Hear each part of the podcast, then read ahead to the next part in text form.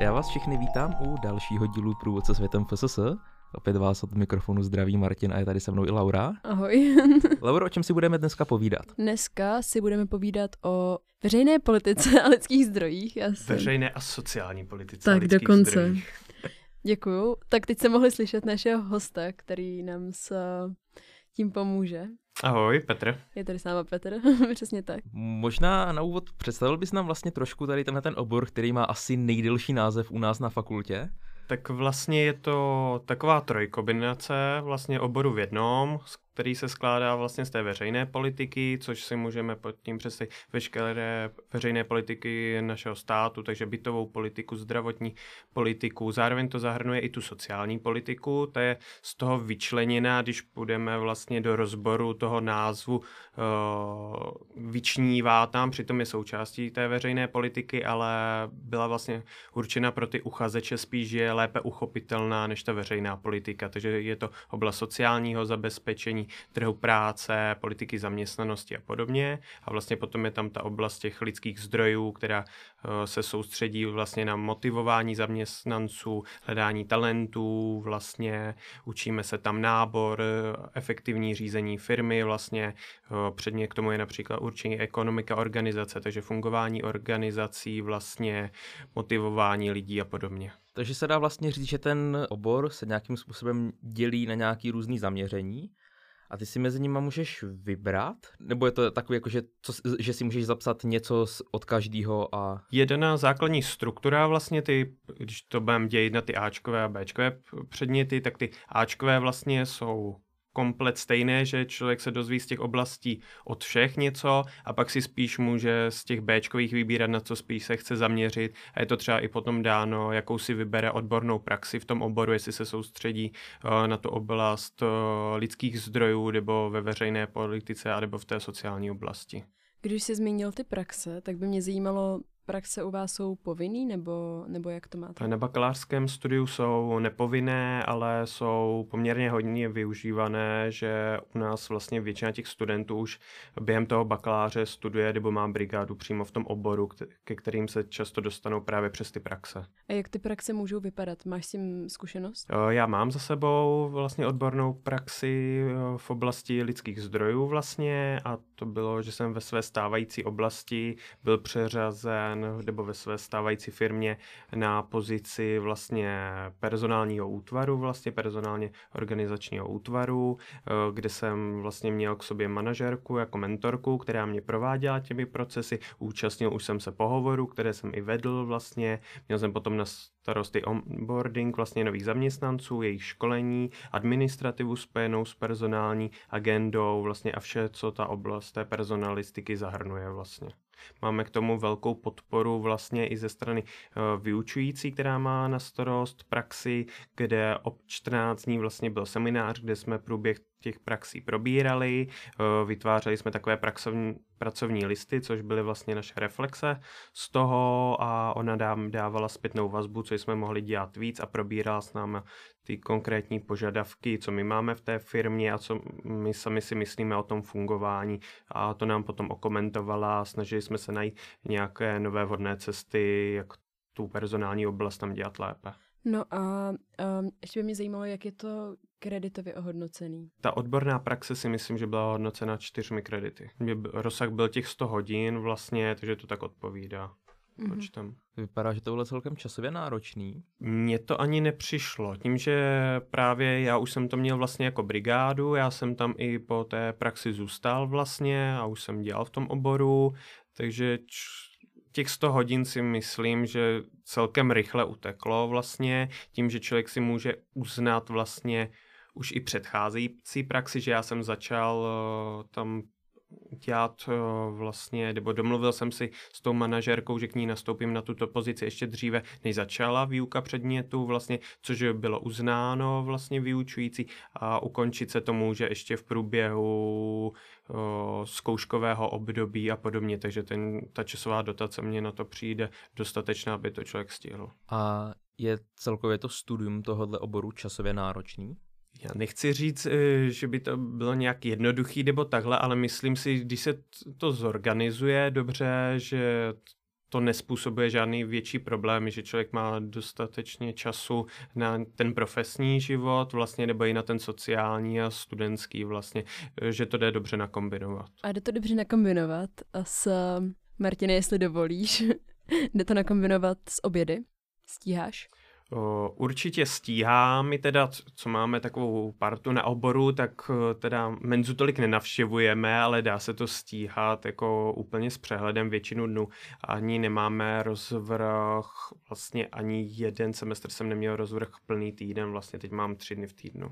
A prosím, v jaký formě to studuješ? Máš to jako jednoobor nebo... Já to mám v jednooborové formě. Uh-huh. A v jakém jsi semestru? Já jsem teď v pátém semestru, takže se připravuji na bakalářku. A jak bude tvoje bakalářská práce vypadat? Tak moje bakalářská práce doufám, že bude hlavně ohodnocená jako úspěšná, ale už mám téma. Určitě výhodou je, že jsme vedení vlastně od čtvrtého semestru už musíme mít eh, zadané téma vlastně, vyhledaného vedoucího a zpracovanou už vlastně metodologii k bakalářské práci, takže už své téma mám, jako už na ní pomalu pokračuju. Musím se tak jako prodat, kdyby to pan vyučující si poslechl, jako tak pracuji pilně. A máte tam třeba různé typy těch bakalářských prací? Nebo máte jakože jeden, dejme tomu, žánr? Určitě ne. Vlastně jak ten obor se dějí na takové ty tři větve, tak z těch třech větví vlastně, když se vypusují ty témata, tak vlastně vyučující si vypíšou nějakou oblast, na kterou se specializují. Těch oblastí si myslím, že je tam dost, něco kolem deseti vlastně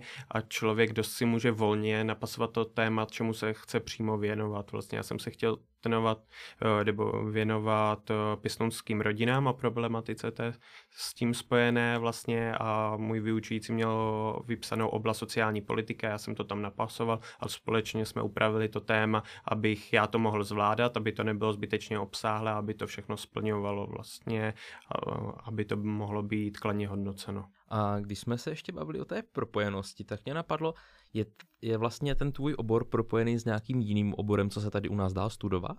Jsou tam nějaký průdníky třeba s něčím? Určitě my jsme hodně napojení vlastně na naší katedře se sociální prací, že i dokonce vystudováním našeho oboru tak je splněno to minimum pro práci sociálního pracovníka. I spoustu těch předmětů vlastně máme stejných v té povinné nebo povinně volitelné části vlastně, že jsme tam s nimi dost propojení a často se potkáváme na přednáškách, seminářích a podobně.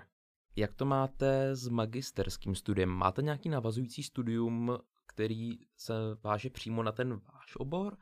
Nebo máte třeba možnost pokračovat jenom na té sociální práci, nebo jak to vypadá s magisterským studiem? My máme vlastní navazující magisterské studium a máme tam vlastně několik zaměření. Máme, když se člověk chce zaměřit z toho bakalářského, když to budu brát na tu oblast lidských zdrojů, tak máme zaměření personální management a potom máme zaměření vlastně do té veřejné a sociální politiky a trhy práce, pokud někdo chce se více věnovat spíše té veřejné sféře, takže v tomto může vlastně do toho navazujícího měl nastoupit přímo u nás na oboru. A máš pocit, že, nebo přemýšlíš sám o tom stu- magisterském studiu následně, nebo je to třeba ne tak nezbytný? Tak já si myslím, že určitě je to výhoda ho mít, takže já určitě si budu přidávat, uh, podávat přihlášku na, magis- na magisterské studium. Uh-huh. Pojďme se ještě vrátit zpátky k tomu, jak vypadá to studium jako takový, co se týká třeba předmětů a tak. A máš nějaký předměty, který bys vypíchl, jako že ti přijdou fakt zajímavý, nebo že by si doporučil někomu, aby si je zapsal, že za to fakt stojí?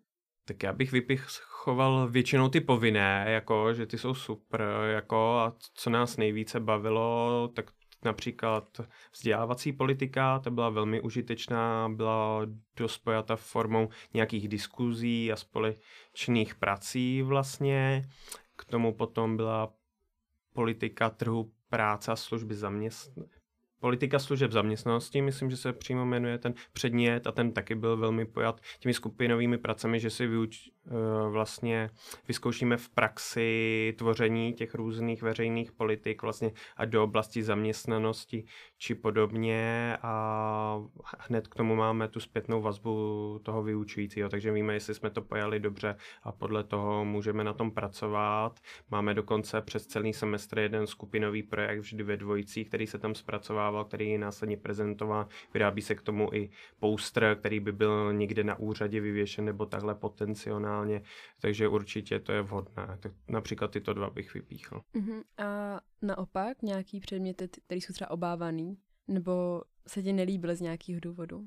obávaný. Určitě nemůžu říct, že bychom měli nějaké strašáky, jako to si myslím, že máme velkou výhodu, nebo když jsem se bavil takhle s kamarády vlastně z fakulty, že vždycky se na nějakém oboru najde před někam člověk nechce jít, jako, a to si myslím, že my vyloženě nemáme ani vyučující vlastně, že všechno se tak dá a spíš je to, co si člověk tam chce vybrat, co se chce soustředit. Mně třeba některé předměty nesedly, ale čistě proto, že to nebylo to moje zaměření a nenešel jsem se v nich tolik. Já se přiznám, že tohle, tohle byl ten obor, co já jsem měla jako druhý původně, jsem to taky měla totiž, pak jsem to zrušila. A co mě od toho vlastně úplně nejvíc odradilo nebo dohnalo k tomu zrušení, byla pro mě třeba statistika. Že jako mě to já vím, že hodně lidí to dává úplně v pohodě, mě to prostě hodně vyděsilo. Nemáš třeba to, že tohle by ti přišlo náročný, nebo vnímáš, že by s tím třeba někdo okolo tebe měl problém, nebo by s tím nějak zápasil? Předně statistika, to je takový evergreen, o kterém se tak diskutuje celkově díky tomu jeho pojetí a že právě spoustu z nás se ho bálo vlastně v té podstatě, ale reálně jsme zjistili, že i to ukončení, vlastně i potom ty praktické znalosti, že není tak těžké je získat, takže určitě tomhle mm, si myslím, že problém nebyl, vlastně tam to bylo rozděleno na ty přednášky, kdy jsme se učili ty teoretické věci o statistice a tu praktickou část, kdy jsme pracovali s tím programem vlastně statistickým. A ten uh, náš vyučující, který vyučuje program statistiku, vždy si myslím poměrně dobře vysvětlil, co se tam má dělat. A i projekt typu vlastně volný, volná prezentace na téma statistiky, tak my jsme si zahráli ve skupince na na bořiče mýtů a body jsme získávali na tom, že jsme udělali statistiku vlastně na popularitu vlastně vánočních pohádek. Jako, takže si myslím, že to jde uchopit jako přijatelnou formou, že to člověka může i bavit. Jako, my jsme se u toho docela nasmáli a kazili jsme našim maminkám eh, jejich pojetí pohádek. To zní nahoru docela stravitelně. Já teď přemýšlím, že si zapíšu někde statistiku. Tyjo. Já to určitě doporučuji. I ty přednášky byly velmi vtipnou formou propojeny i s životem vyučujícího. Takže jako jestli člověk, tam si chodil spíš odpočinout, by to bylo v pozdních odpoledních hodinách, ale člověk se tam probudil rázem. Dobře. A ještě by mě zajímalo, jestli si myslíš, že na oboru veřejná a sociální politika a lidské zdroje, řekl jsem to dobře, eh, je velká nabídka povinně volitelných předmětů.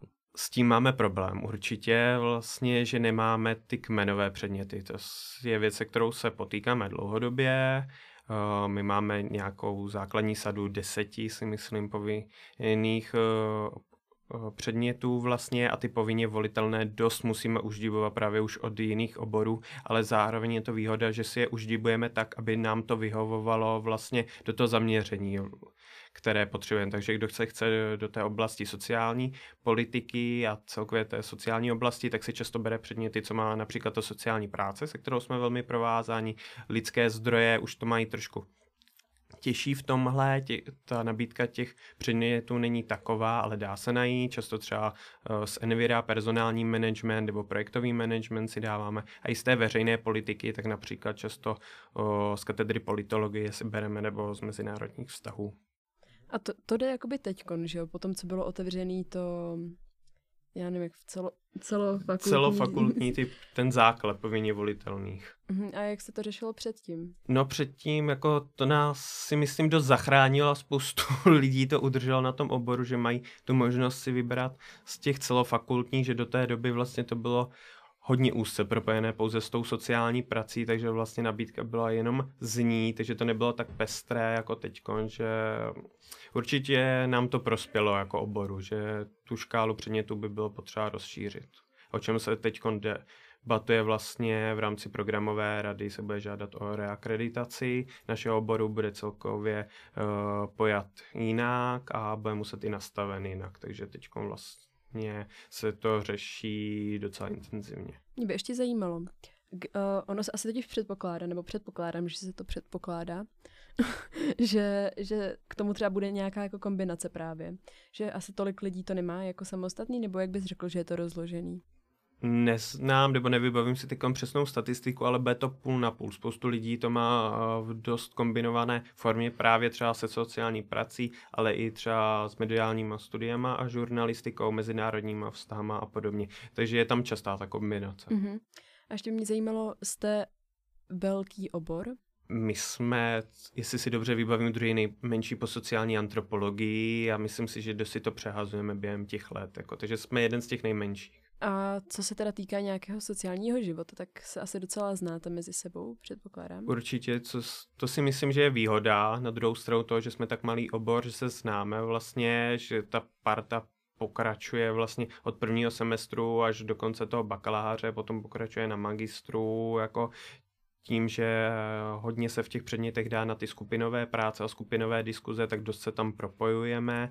Vlastně a je to výhoda i vůči těm vyučujícím, že ti vyučující nám pokračují v těch navazujících předmětech a tím pádem je známe, jako jsme schopni si zvyknout na jejich způsob výuky i požadavky na ukončení těch předmětů, takže víme, co nás potom očekávají na zkoušce, jako v písemných testech jsme schopni předpokládat, jak se na to připravit a zároveň i oni nás potom už blíže znají, takže takže je to velká výhoda, že nejsme taková ta anonymní čísla, jak by se dalo popsat, že často nás znají jménem ti vyučující, je to uh, takřka praxe a ptají se nás vlastně i na naše zájmy v tom oboru, jak pokračujeme, ale jsou tam mnohem bližší vazby v tomhle, takže v tomhle bych pojal, že je to výhoda, že jsme menší obor. Mm, a máte nějaké akce, které jsou třeba určené přímo pro váš obor, nebo nějaké spolky, nebo tak? Přímo takhle zase ne, u nás je to dost neformální způsobem tohle pojato, že spíš jako ta parta se tak celkově schází dlouhodobě, ale celkově pro studenty takhle akce nemáme, je to spíš vždycky spojeno třeba nějakou formou projektu, vlastně když katedra pořádá nebo takhle. Já bych ti teďka chtěl dát prostor, jestli bys chtěla třeba říct něco, co jsme zapomněli zmínit a myslíš si, že by mělo zaznít? Je něco takového? Já si myslím, ten náš obor je vlastně dost podceňovaný, jako my jsme to teď řešili, já jsem prezentoval náš obor na Open Day vlastně a často ti uchazeči právě nevěděli, jak to pojmout vlastně, celkově ten název je strašně nešťastný v tomhle tom a přitom eh, je hrozně krásný, i na to uplatnění dává širokou škálu možností a určitě velkou výhodou, když by se třeba uchazeči měli rozhodovat, nebo i stávající studenti třeba, jak si říkala, že si přerušila nebo že si skončila, takže by to měli vlastně vydržet a hecnout se, že v těch, ten první rok byl hrozně těžký, že jsme v tom tak tápali a nebyli jsme schopní si dávat ty předměty v tom, jak nás to zajímá, i tím, než byla otevřená ta nabídka, ale tím, jak vlastně nyní volná ta nabídka těch celofakultních povinně volitelných, tak člověk opravdu víc už si může brát na ty různorodější zaměření z toho předmětu